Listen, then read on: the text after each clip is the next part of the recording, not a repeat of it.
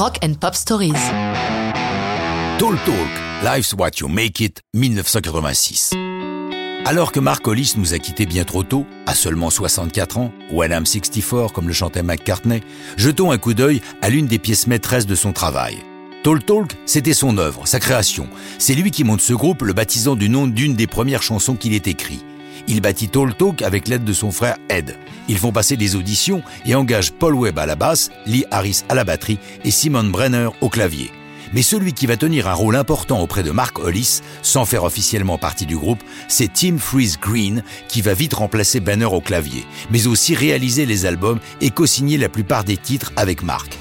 Leur premier album avait obtenu un petit succès dans divers pays, mais pas chez eux en Grande-Bretagne, où ils sont injustement comparés à Duran Duran, pas seulement parce qu'ils ont un double nom, mais aussi parce que leur musique est truffée d'électronique.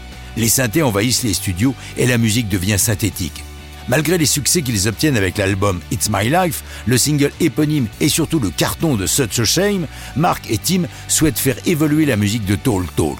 Dès la fin de 1984 et tout au long de 85, les deux compères, toujours avec Paul Webb et Lee Harris, font table rase du passé, chassent les synthétiseurs et 17 musiciens participent à l'enregistrement de l'album The Color of Spring au Battery Studio de Londres. Parmi les musiciens, on notera la présence du légendaire Stevie Winwood, du bassiste Danny Thompson ou du guitariste des Pretenders, Robbie McIntosh.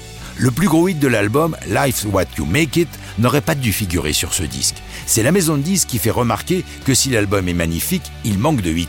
Mark et Tim décident de relever le défi, ils ont peu de temps. Tim raconte J'avais trouvé une partie de drums inspirée du Running Up That Hill de Kate Bush.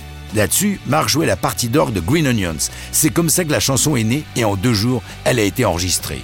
L'album The Color of Spring et Life's What You Make It sont les plus gros succès du groupe. Le single bénéficiant d'un très joli clip filmé par James Marsh. Après cet album, Talk Talk va se laisser aller à ses penchants d'expérimentation musicale, ce qui provoquera un conflit avec leur maison de disques. Ils signeront ailleurs pour deux autres albums, tout aussi expérimentaux, et le groupe sera dissous en 1992.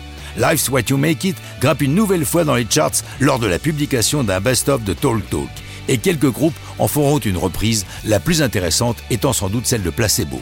Repose en paix Mark Hollis, ton nom restera gravé dans l'histoire du rock'n'roll.